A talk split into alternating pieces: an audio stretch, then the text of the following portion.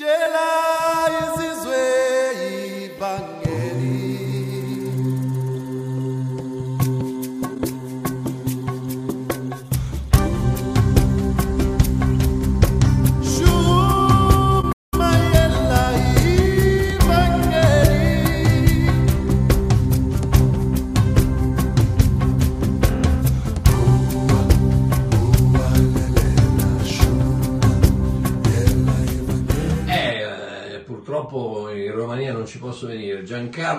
buonasera. Buonasera, buonasera, grazie, pace e buonasera a tutti. Ok, domani verso le 14 si parte. Celeste Dio saremo in Italia a Genova, dopodomani, martedì alle 13.25. Gloria a Dio. Finalmente, dopo tre anni di assenza dall'Italia, un viaggio molto impegnativo dal nord al sud, eh, dall'est all'ovest, dall'Italia, dalla Sicilia alla Sardegna, dalla Svizzera alla Germania, per finire a Genova il primo dicembre, che è il compleanno di mio fratello. Un giro un po' alla tour de force, ma meravigliosamente pieno di rivelazione, di entusiasmo, almeno da parte mia di Celeste. Ok, bene. Vi prego di condividere questo video subito, per favore, grazie, schiacciate condivis- condividete che la gente ha bisogno di, di conoscere il messaggio della grazia. Tanto è vero che il titolo, come probabilmente sapete, il titolo del mio, del mio viaggio, del mio tour in, in- in Italia sarà Grazia, quella grande sconosciuta. Cercherò in qualche modo di presentare un aspetto della grazia che è andato perso, è andato perso nel- nel- nel- nella, nella marea, nel miasma, come si chiama? Miasma eh, del, del, religion- del religionismo. E purtroppo, eh, purtroppo è quello che è. Quindi cercherò, farò del mio meglio, vi prego di, di- di- di- partecipare, se non potete partecipare mm, fatemi pubblicità. Eh, venerdì 23 alle alle 19.30 sarò a Genova all'albergo Star Hotel Presidenti in Piazza Brignola vicino alla Banca Carige e domattina mattina, domenica mattina alle 10.30 sarò a Toirano in provincia di Sa- di Savona vicino a Loano al centro Macarios. Se siete in zona non mancate per favore e portate, portate, portate persone, non perché, eh, no- non perché abbia bisogno di persone, ma perché dobbiamo renderci conto che è inutile che noi continuiamo a sentire lo stesso messaggio. Eh, ci fu un, un evangelista che disse non è giusto che uno ascolti il messaggio due volte finché tutto il mondo non l'ha ascoltato almeno, almeno una volta. È vero, è vero, Franco buonasera. Ed è vero, perché purtroppo si, si- si arriva a un certo punto dove abbiamo bisogno di più informazione, dobbiamo devono predicare, devono dirci le cose, devono dirci sempre delle nuove rivelazioni, sempre delle- Gesù basta, Gesù basta, Gesù basta.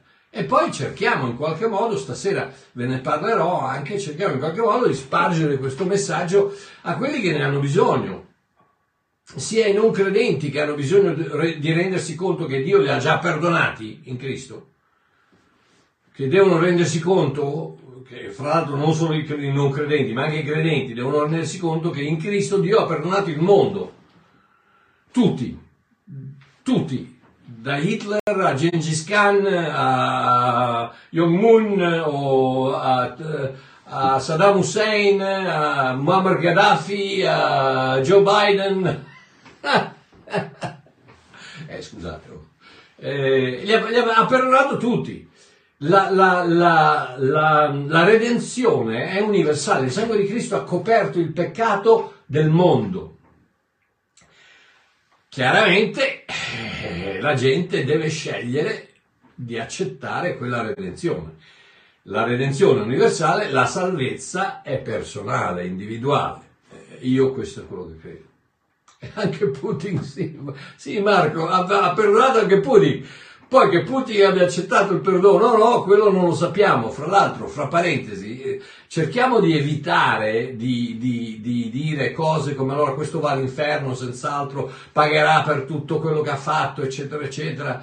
Perché non è, non è prima di tutto non è- non- la, la- la parola non ce, la richiede, non ce lo richiede, Gesù Cristo non ce lo richiede, anzi Paolo dice chiaramente che non dobbiamo dire chi andrà all'inferno a tirare, a Sheol, all'inferno a tirare Cristo dal, dal basso o chi andrà in paradiso a farlo scendere dall'alto. Non dite questo, non, non ditelo mai, ma piuttosto dite, eh, eccetera, eccetera, la salvezza del cuore, la confessione alla bocca.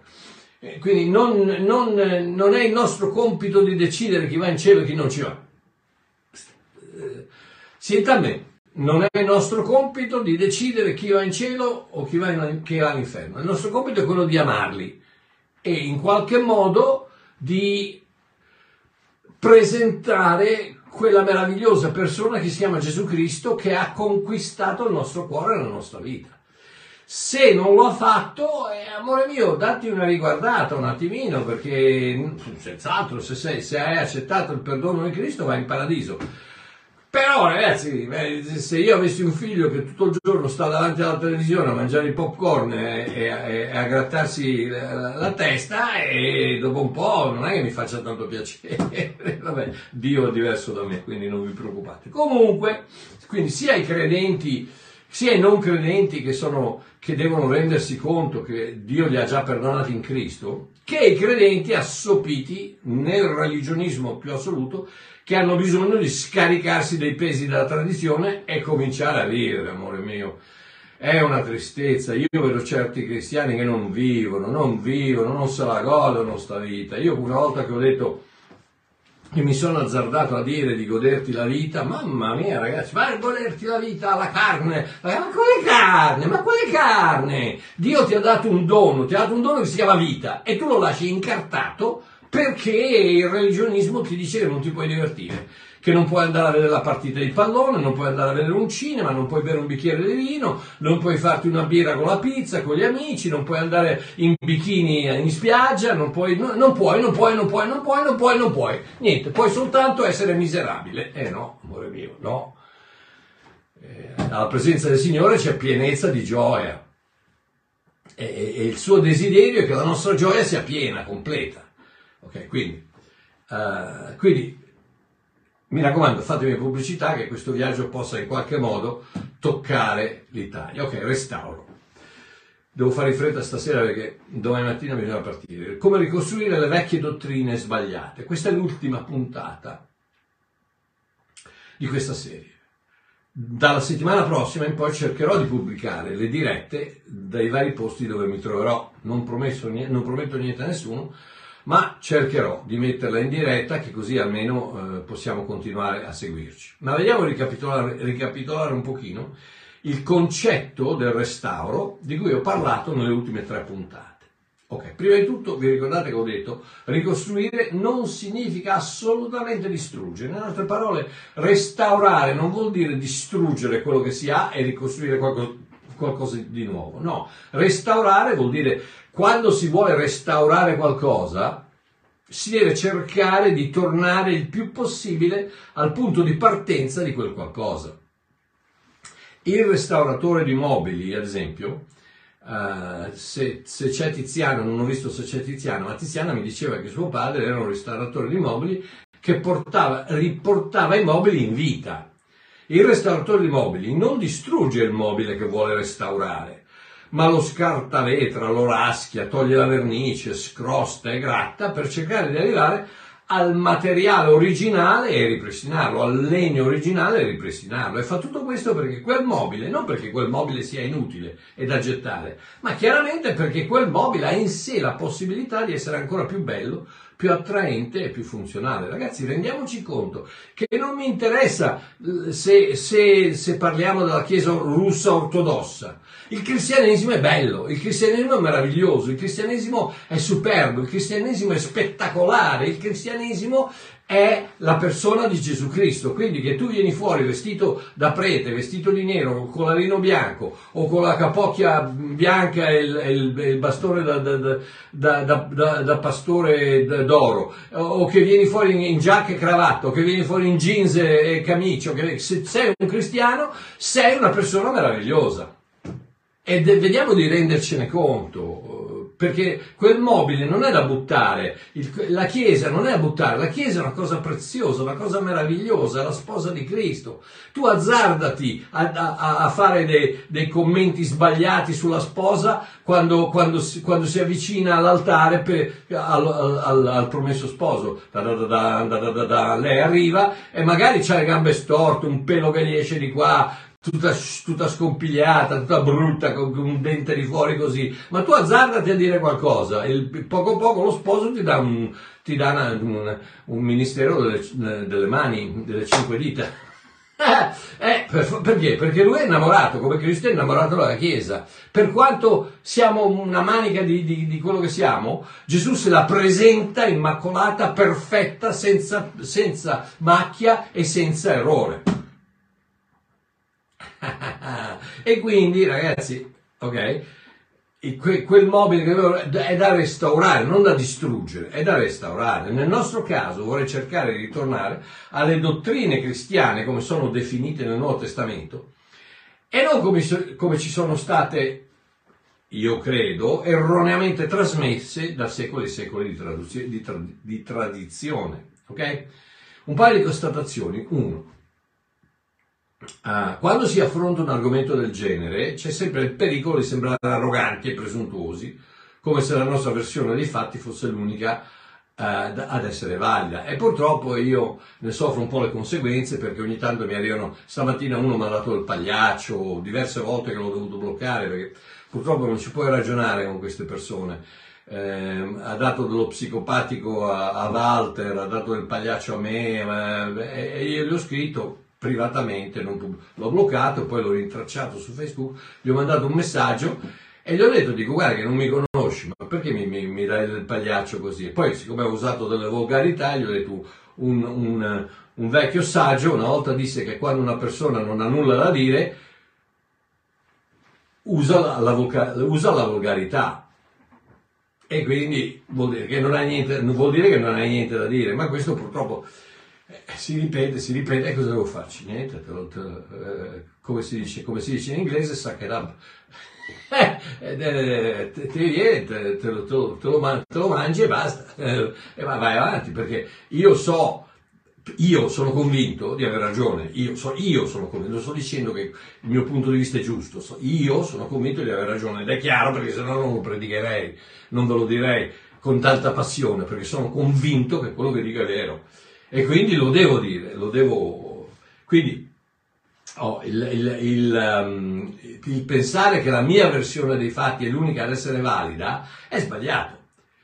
Eh, ed ecco perché ho intitolato questa serie Restauro. Le basi sono valide, ma hanno bisogno di essere rivisitate alla luce verità delle verità originali e non quelle tradizionali. Due, come ho detto e ripetuto tante volte, lo scopo della predicazione non è e non è mai stato quello di provare il nostro aver ragione, ma innalzare Gesù, solo Gesù, unicamente Gesù, la chiave è riflettere la sua luce e non cercare di accendere la nostra. Il centro dell'attenzione, il fulcro, la spina dorsale di qualsiasi cosa che si predica deve essere solo e unicamente Gesù Cristo.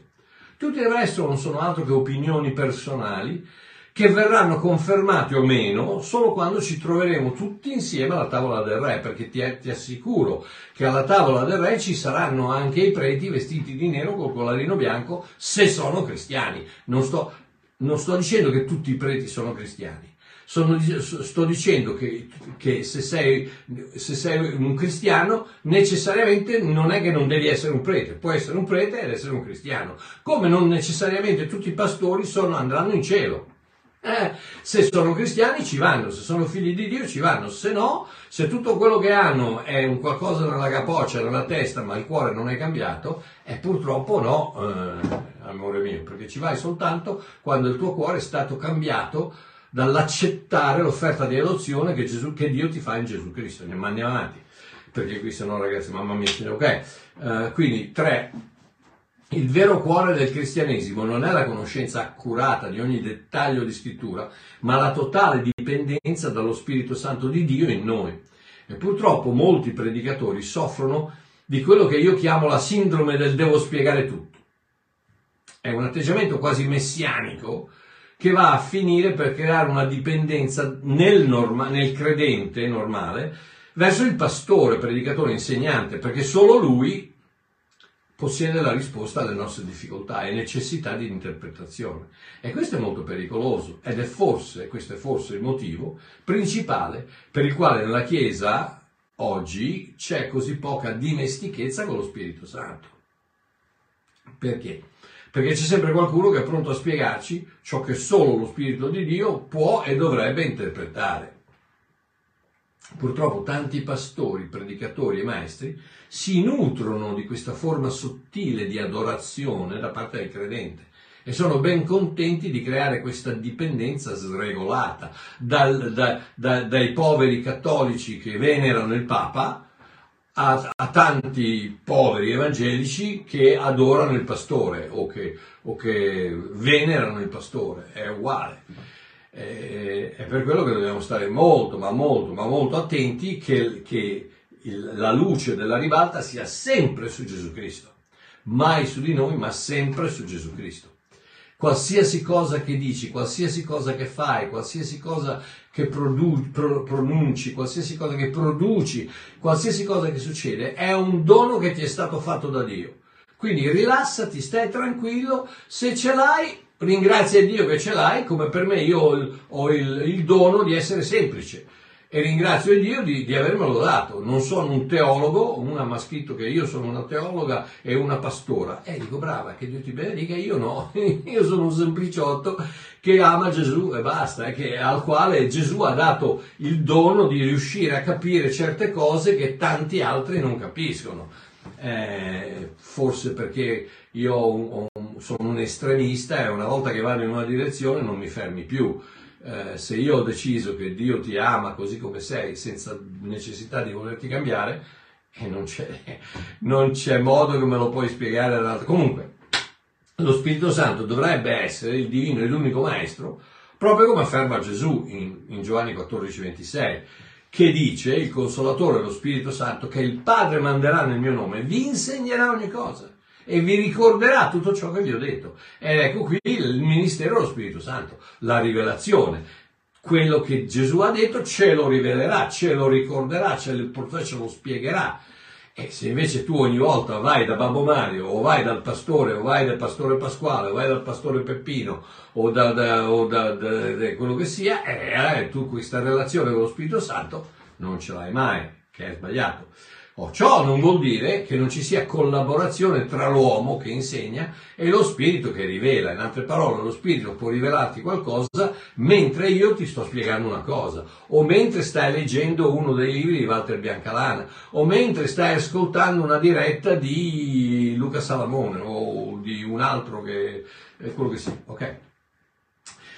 Però vuole senz'altro dire che uno non deve essere assolutamente prendere il posto dell'altro, cioè che, che- che l'uomo che insegna e lo spirito che rivela non devono assolutamente scambiarsi i posti. Non è l'uomo che rivela e lo spirito che insegna, no, è l'uomo che insegna e lo spirito che rivela, che rivela. Come ho detto, ho ripetuto mille volte, la parola con la P maiuscola non è la Bibbia, ma è Gesù Cristo.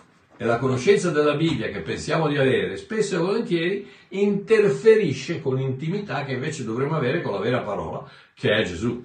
Ed ecco dove entra in campo il discepolato. Non l'imposizione di quanto io affermo categoricamente di essere vero e guai chi s'azzarda a dirmi diversamente. Imposizione unita al metterti a disagio se per caso non la pensi come me. Ma il discepolato è la presentazione di ciò di cui sono persuaso, così che lo Spirito di Dio possa avere qualcosa con cui lavorare nella tua mente. In altre parole, io cerco di mettere qualcosa nella tua mente attraverso la mia bocca, ti do qualcosa, fra l'altro la parola di Dio, nelle parole che io ti do è contenuto lo Spirito di Dio, ti entra nella mente, lo Spirito Santo ha qualcosa con cui lavorare e ti rivela quello che Lui vuole dire attraverso le mie parole. Non quello che io voglio dirti, ma quello che Lui ti vuole dire attraverso le mie parole. Ed ecco il motivo meraviglioso per cui lo Spirito Santo è, un- è una, è una persona, Una co- dice a te una cosa perché a te interessa quella cosa, mentre a me ne dice un'altra perché a me interessa un'altra. Se io sono donna mi parla da donna, se io sì, lo Spirito Santo può anche essere donna. Eh, raffreddatevi, sedetevi, mettete, mettete giù le pietre. Eh, Dio può essere uomo, maschio, femmina. Ge- Gesù si è incarnato come maschio, ma Dio può essere sia maschio che femmina. Spirito Santo può essere sia maschio che femmina, perché non, non pensare che Dio possa, che tu possa essere, tu donna, possa essere qualcosa che Dio non è.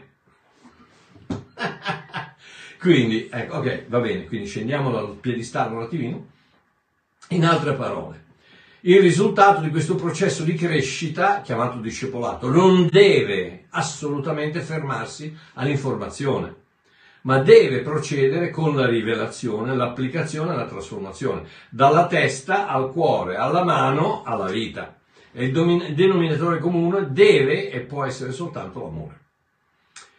Perché senza l'amore tutto è vano e non serve ad altro che a confondere le, le idee di tutti. Se io che se tutto quello che, che voglio fare con te è quello di dirti qualcosa così che alla fine del- del del- della predica vai a mettere l'offerta nel, nel- nel cestino o mi mandi 20 euro di ringraziamento e non ho capito niente. Io non ho capito niente e tu non hai capito niente. Ti, ti sto bindolando perché il mio compito non è quello di darti informazione, il mio compito è di darti qualcosa che Dio può usare per darti rivelazione.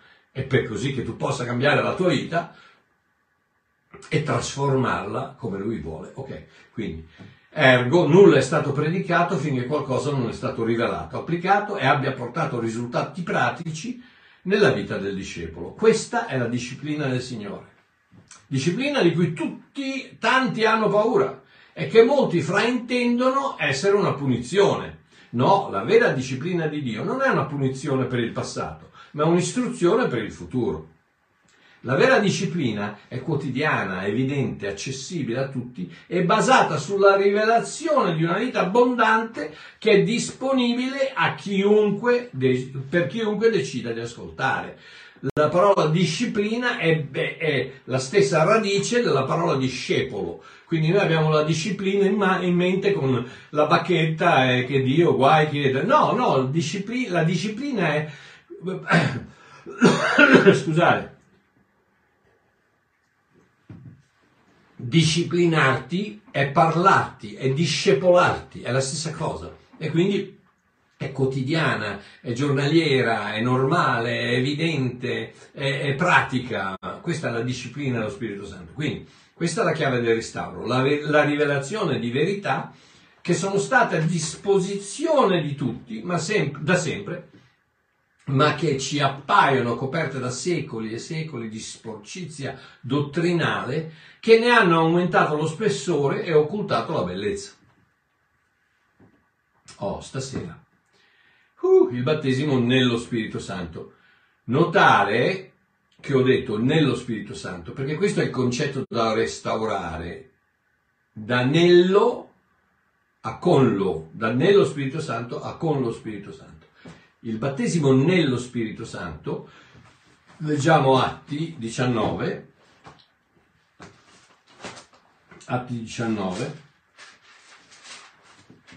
dall'1 al 6 dice questo. Ora mentre Apollo era a Corinto, Paolo, attraversate le regioni più alte del paese, giunse ad Efeso e trovati là alcuni discepoli, disse loro, avete ricevuto lo Spirito Santo dopo che avete creduto? Quelli gli risposero, non abbiamo neanche udito che vi sia uno Spirito Santo. E disse loro, con quale battesimo dunque siete stati battezzati? Essi risposero con il battesimo di Giovanni. Ora ne parliamo. Eh, allora Paolo disse, Giovanni battezzò con il battesimo di ravvedimento, quindi basato sul Vecchio Testamento, di ravvedimento, dicendo al popolo che dovevano credere in colui che veniva dopo di lui, cioè in Cristo Gesù. Quindi la, la chiave non è il battesimo di ravvedimento, ma la chiave è credere in colui che sarebbe venuto dopo. Quindi udito questo, furono battezzati nel nome del Signore Gesù e quando Paolo impose loro le mani, lo Spirito Santo scese su di loro e parlavano in altre lingue e profetizzavano. Questo non ha niente a che vedere con il battesimo dello Spirito Santo tradizionale come lo conosciamo. Questo è il battesimo nello Spirito Santo. In altre parole è la salvezza. Questa- questi, questi, questi 12 uomini non erano salvi, non erano stati salvati perché avevano soltanto partecipato al battesimo di Giovanni nell'acqua per il ravvenimento nel Vecchio Testamento per il perdono dei peccati temporanei, ok?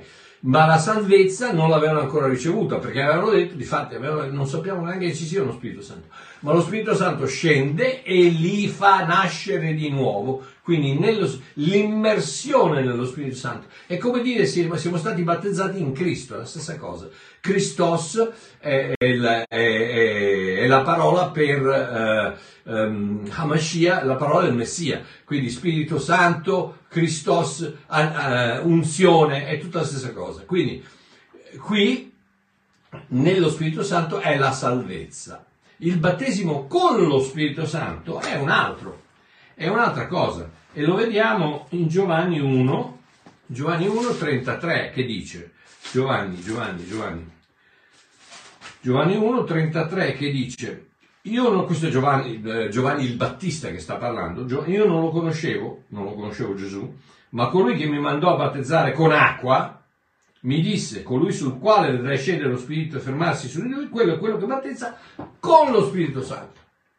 Ok, uno è nello Spirito Santo, l'altro è con lo Spirito Santo. Adesso vediamo un attimino la differenza, ok? Prima di tutto, no- notiamo subito che lo Spirito Santo non, non si riceve a rate, Non- non- non, lo Spirito Santo non viene dato a rate. Fatemi spiegare. Non ci viene dato un po' di Spirito Santo al momento della salvezza e il resto al battesimo nello Spirito Santo. Questo è il concetto, no? Che, eh, al, momento della salvezza ci, sì, vabbè, un pochino, un 20%, però siamo riempiti con lo Spirito Santo. Non veniamo riempiti di Spirito Santo in un'esperienza susseguente alla salvezza. No, veniamo riempiti al 100%, completamente, buona misura, pigiata, scossa e traboccante, al momento della nuova nascita e una volta per sempre. Il battesimo nello Spirito Santo è la salvezza, il battesimo con lo Spirito Santo è un'altra cosa che adesso vi spiego. Ma voi mi potete dire, ma allora Marchio, cosa sono tutti quei passaggi dove la Bibbia parla del battesimo di fuoco?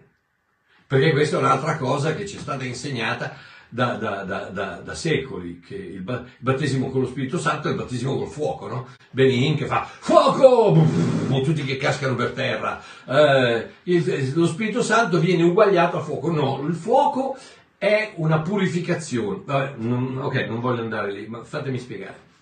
Credo che, ripeto, io credo, io credo che da anni ci è stato insegnato un battesimo nel fuoco che non esiste. Vediamo il famoso passaggio del battesimo di fuoco che piace tanto a, così- a tanti predicatori. Luca 2, Luca 2, Luca 2 dal 2 al 3 e dice questo. Ah, questo censimento ah, dice Giovanni figlio di Zaccaria percorse tutta la regione, leggiamo Luca, Luca 3, 2, 3 e 15, 17. ok? Giovanni figlio di Zaccaria percorse tutta la regione, la regione nei dintorni del Giordano predicando un battesimo di ravvedimento per il perdono dei peccati. Qui c'è una piccola nota, una piccola che non la dovrei fare perché eh, voglio solo darvi una, un- una piccola benedizione. Quando Giovanni eh, sta eh, battezzando sulle rive del Giordano, sta battezzando in un posto che si chiama Betabara, che è esattamente il posto dove Giosuè pass- passò, entrò nella terra promessa con Israele centinaia di anni prima, sul Giordano e dove Elia fu portato in cielo col, col carro di fuoco. Ma eh, vi ricordate cosa disse Dio di fare eh, a, a- a Giosuè? Gli disse di prendere 12 pietre dal mezzo del Giordano e metterle eh, e farci un- come un altare a, a lato che sarebbero stati per ricordare quello che è successo. Cosa è successo? È successo che son- quello è stato l'ultimo passaggio dal- dalla non salvezza alla, salvezza alla terra promessa. Il Giordano, il sì lo so, poi riascoltate se volete, ve lo dico velocemente perché non se, no, se no non posso.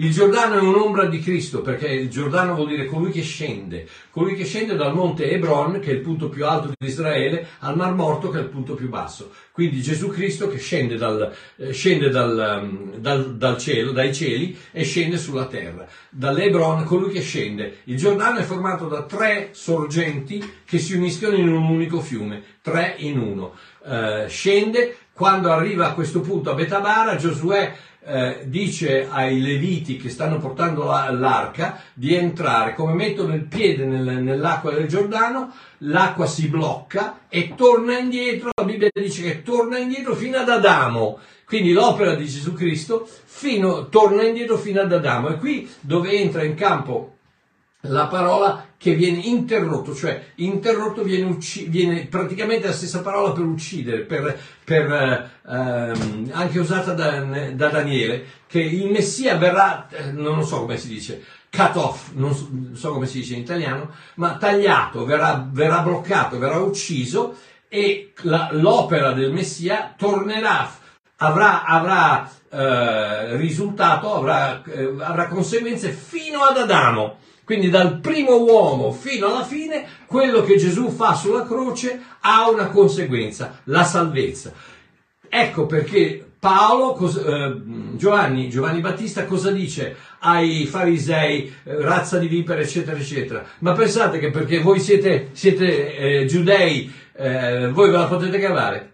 Dio cosa dice? Dio può fare suoi figli, seguaci, da queste pietre. Quali pietre? Le pietre che Giosuè, aveva tolto dal centro del, del, del Giordano che dovevano ricordare del fatto di quello che era successo dell'opera di Cristo. Andiamo avanti. Eh, scusate, ma ve lo dovevo dire ve- velocissimo. Se non avete capito, non vi preoccupate, non importa, basta, basta che conosciamo Gesù. Ok. Eh, e poi, ehm, allora, ora il popolo, quindi eh, eh, stava, stava predicando nella regione intorno al Giordano un battesimo di ravvedimento per il perdono dei peccati. Notate bene che era il battesimo di ravvedimento per il perdono dei peccati, quindi non c'entra niente, la grazia non c'entra niente. In altre parole, andavi da Giovanni, lui ti battezzava, tu, tu dicevi che ti pentivi, promettevi di non peccare più e ti venivi, i peccati precedenti ti venivano perdonati. Ora il popolo continua, eh, Luca 3, ora il popolo era in attesa e tutti si chiedevano in cuor loro se Giovanni fosse lui il Cristo. Giovanni rispose dicendo a tutti, io vi battezzo con acqua, ma viene colui che è più forte di me, al quale io non sono neppure degno di sciogliere il legaccio dei sandali.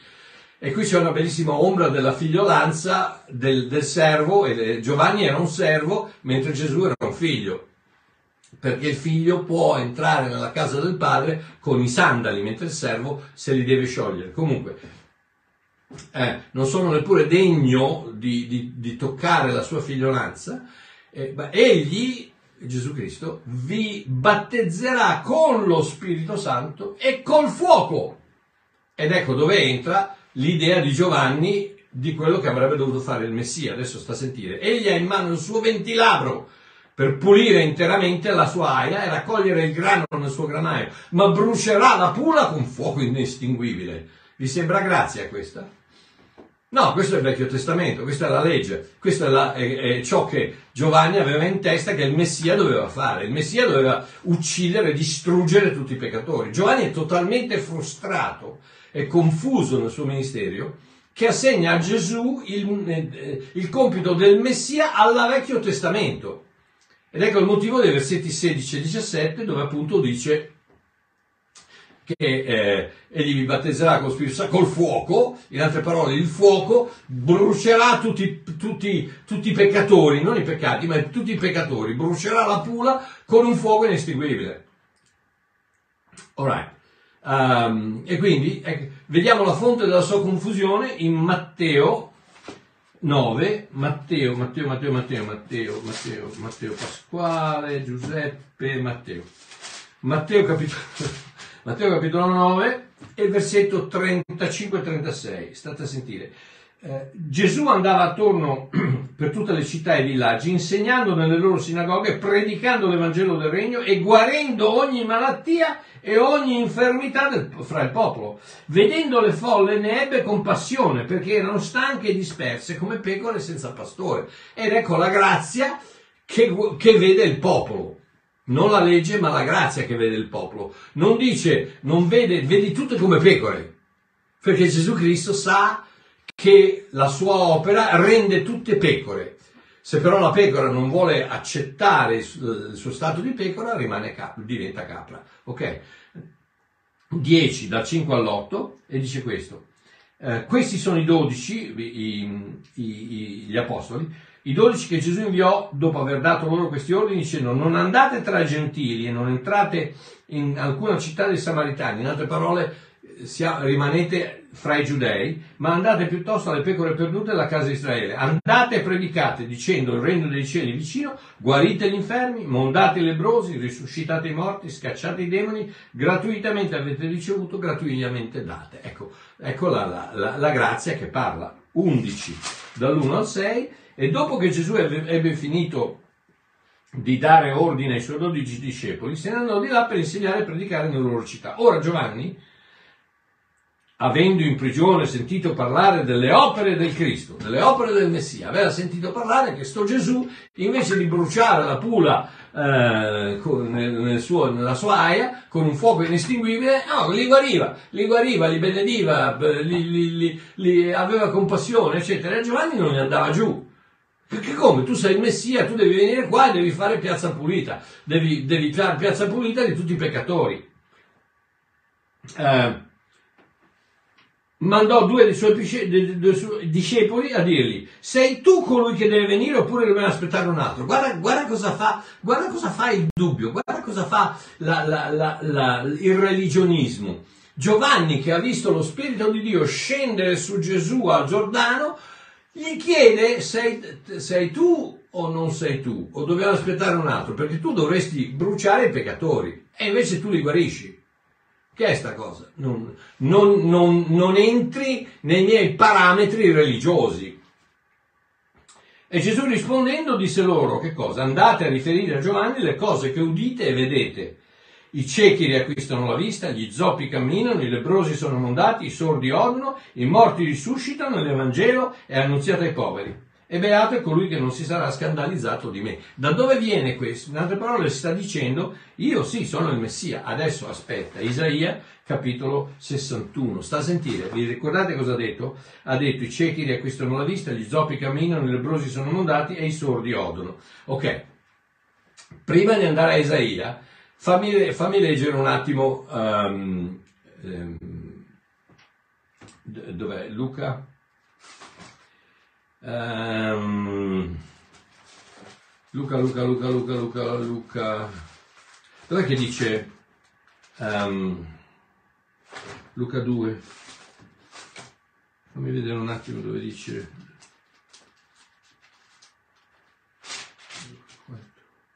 Ecco, Luca 4. So- sì, Luca 4, ho sentito.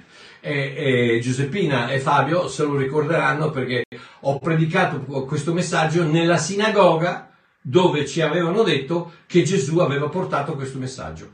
Nella stessa sinagoga dove Gesù aveva- l'aveva predicato, l'ho predicato io. Che, che gioia. Ok, sta- state a sentire. E Gesù, nella potenza dello Spirito Santo, se ne ritornò in Galilea, la sua fama si sparse per tutta la regione intorno. Egli insegnava nelle loro sinagoghe, essendo onorato da tutti. Poi venne a Nazareth, dove era cresciuto, e come era solito fare di giorno di sabato, entrò nella sinagoga e si alzò per leggere. Qui c'è da predicare per un'ora, ma andiamo avanti. E gli fu dato in mano il libro del profeta Isaia. Lui lo aprì e trovò quel passo dove era scritto, piccolo, piccola gemma, piccola pa- parentesi. Quando aprite il libro, eh, quando aprite il libro, andate sempre a cercare il passo dove sta scritto su di voi. Non andate a cercare il passo dove sta scritto qualcun altro. La rivelazione è tua. Ok. dove era scritto lo spirito del Signore è sopra di me perché mi ha unto per evangelizzare i poveri mi ha mandato per guarire quelli che hanno il cuore rotto per proclamare la liberazione ai prigionieri il recupero della vista ai ciechi per rimettere in libertà gli oppressi per predicare l'anno accettevole del Signore e qui si ferma poi chiuso il libro e resolo all'inserviente si pose a sedere e gli occhi di tutti nella sinagoga erano fissi su di lui perché? Perché erano fissi su di lui? Perché non aveva finito di, di- di citare la profezia di Isaia, del profeta. Non aveva finito di leggere il pezzo di Isaia, che adesso ve lo leggo. Allora cominciò a dire loro, oggi questa scrittura si è adempiuta nei vostri orecchi. Quale? Che sto predicando l'anno accettevole del Signore, l'anno della grazia. Adesso sta a vedere. Isaia 61 dice, lo Spirito del Signore, l'Eterno è su di me, perché l'Eterno, ripete Luca, in altre parole, questo è quello che Gesù doveva leggere. L'Eterno mi ha unto per recare buone novelle agli umili, mi ha inviato a fasciare quelli dal cuore rotto, a proclamare la libertà a quelli in cattività, l'apertura del carcere ai prigionieri e a proclamare l'anno di grazia dell'Eterno. È qui dove Gesù si è fermato. Ma non ha, Isaia non ha- va avanti e dice, è il giorno di vendetta del nostro Dio. E però Gesù non l'ha detto il giorno di vendetta del nostro perché? Perché la vendetta non ha niente a che fare con il Nuovo Testamento. La vendetta, la- la- l'ira di Dio, eccetera, eccetera, erano del Vecchio Testamento. E la tendenza del religionista è proprio quella di farla pagare a tutti. Proprio come Giovanni e Giacomo in, in Luca 9, 53 e 56, dove dice quelli del villaggio non lo vollero ricevere. Vi ricordate che stava andando per la Samaria e li aveva andati avanti a cercare di preparare il- da dormire quella sera, ma loro, siccome i, i samaritani credevano che bisognava... Sì, Fabio si ricorda, vedi? Non ho visto se Giuseppina si ricorda anche lei, ma ehm, i samaritani erano convinti che bisognava adorare Dio al monte Gerizim, mentre invece i- i- gli ebrei bisognava adorarlo a Gerusalemme. Quindi c'era questa, questa tremenda divisione fra i due, ed ecco perché l'odio che è iniziato da quei tempi. E quindi i discepoli vanno a, preparare il posto per dormire per, per Gesù e, gli- e i samaritani dicono no. Quindi gli- quelli del villaggio non lo vollero ricevere perché gli camminava con la faccia rivolta a Gerusalemme. Visto ciò, i suoi discepoli Giacomo e Giovanni dissero, ricordatevi Giacomo e Giovanni, Giovanni l'apostolo dell'amore, Giacomo e Giovanni dissero, Signore, vuoi che diciamo che scenda il fuoco dal cielo e li consumi, come fece anche Elia?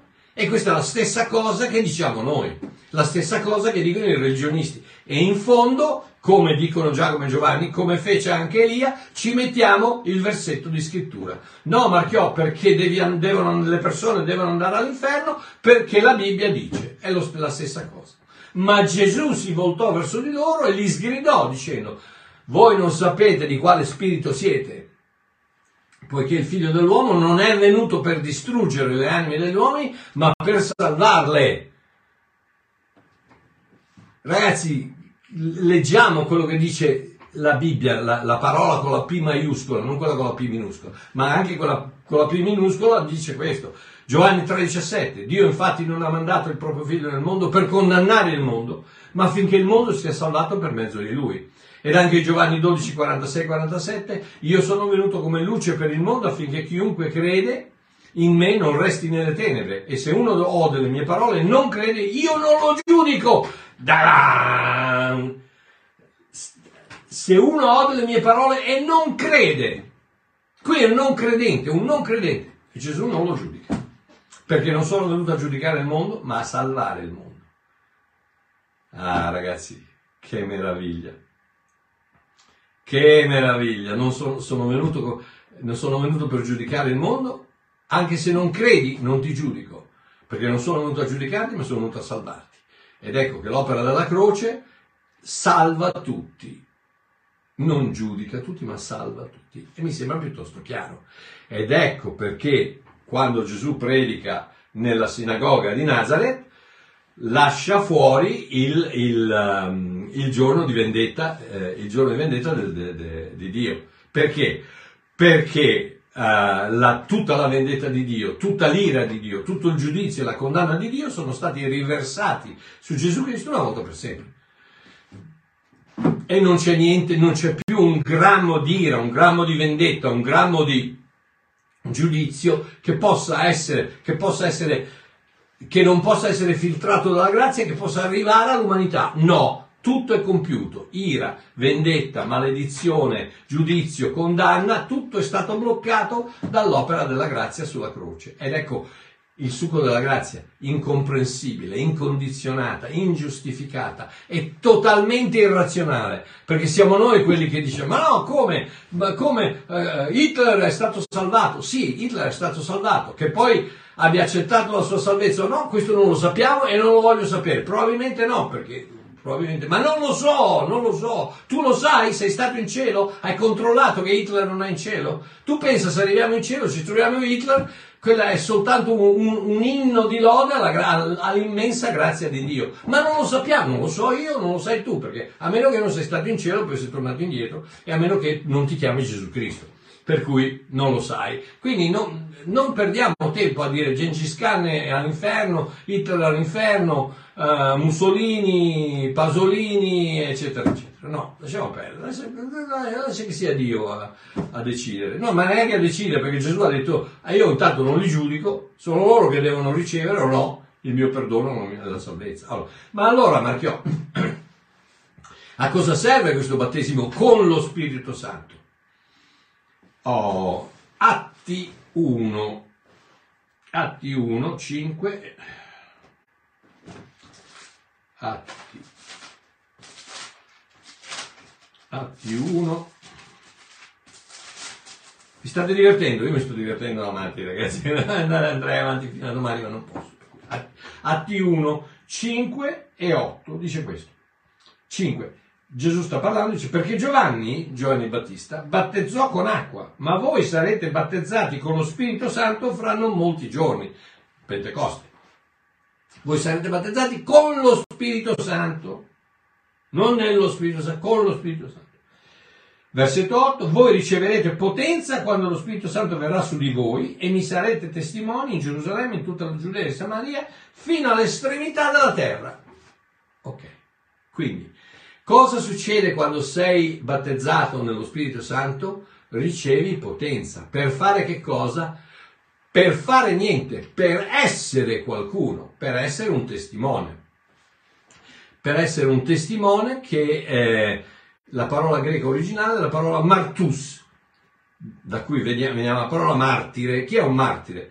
Martire è uno che è così convinto di ciò in cui crede che è disposto a dare la sua vita per quello in cui crede e non necessariamente l'idea di morire davanti a un plotone di es- esecuzione nella Corea del Nord che ti dice a meno che non rinneghi Gesù Cristo ti uccidiamo. Sì, magari anche quello, ma non è, che, non è quello il concetto del, del martus. Il martus è quello che è disposto a morire in questo senso. Marco capitolo 10, Marco capitolo 10,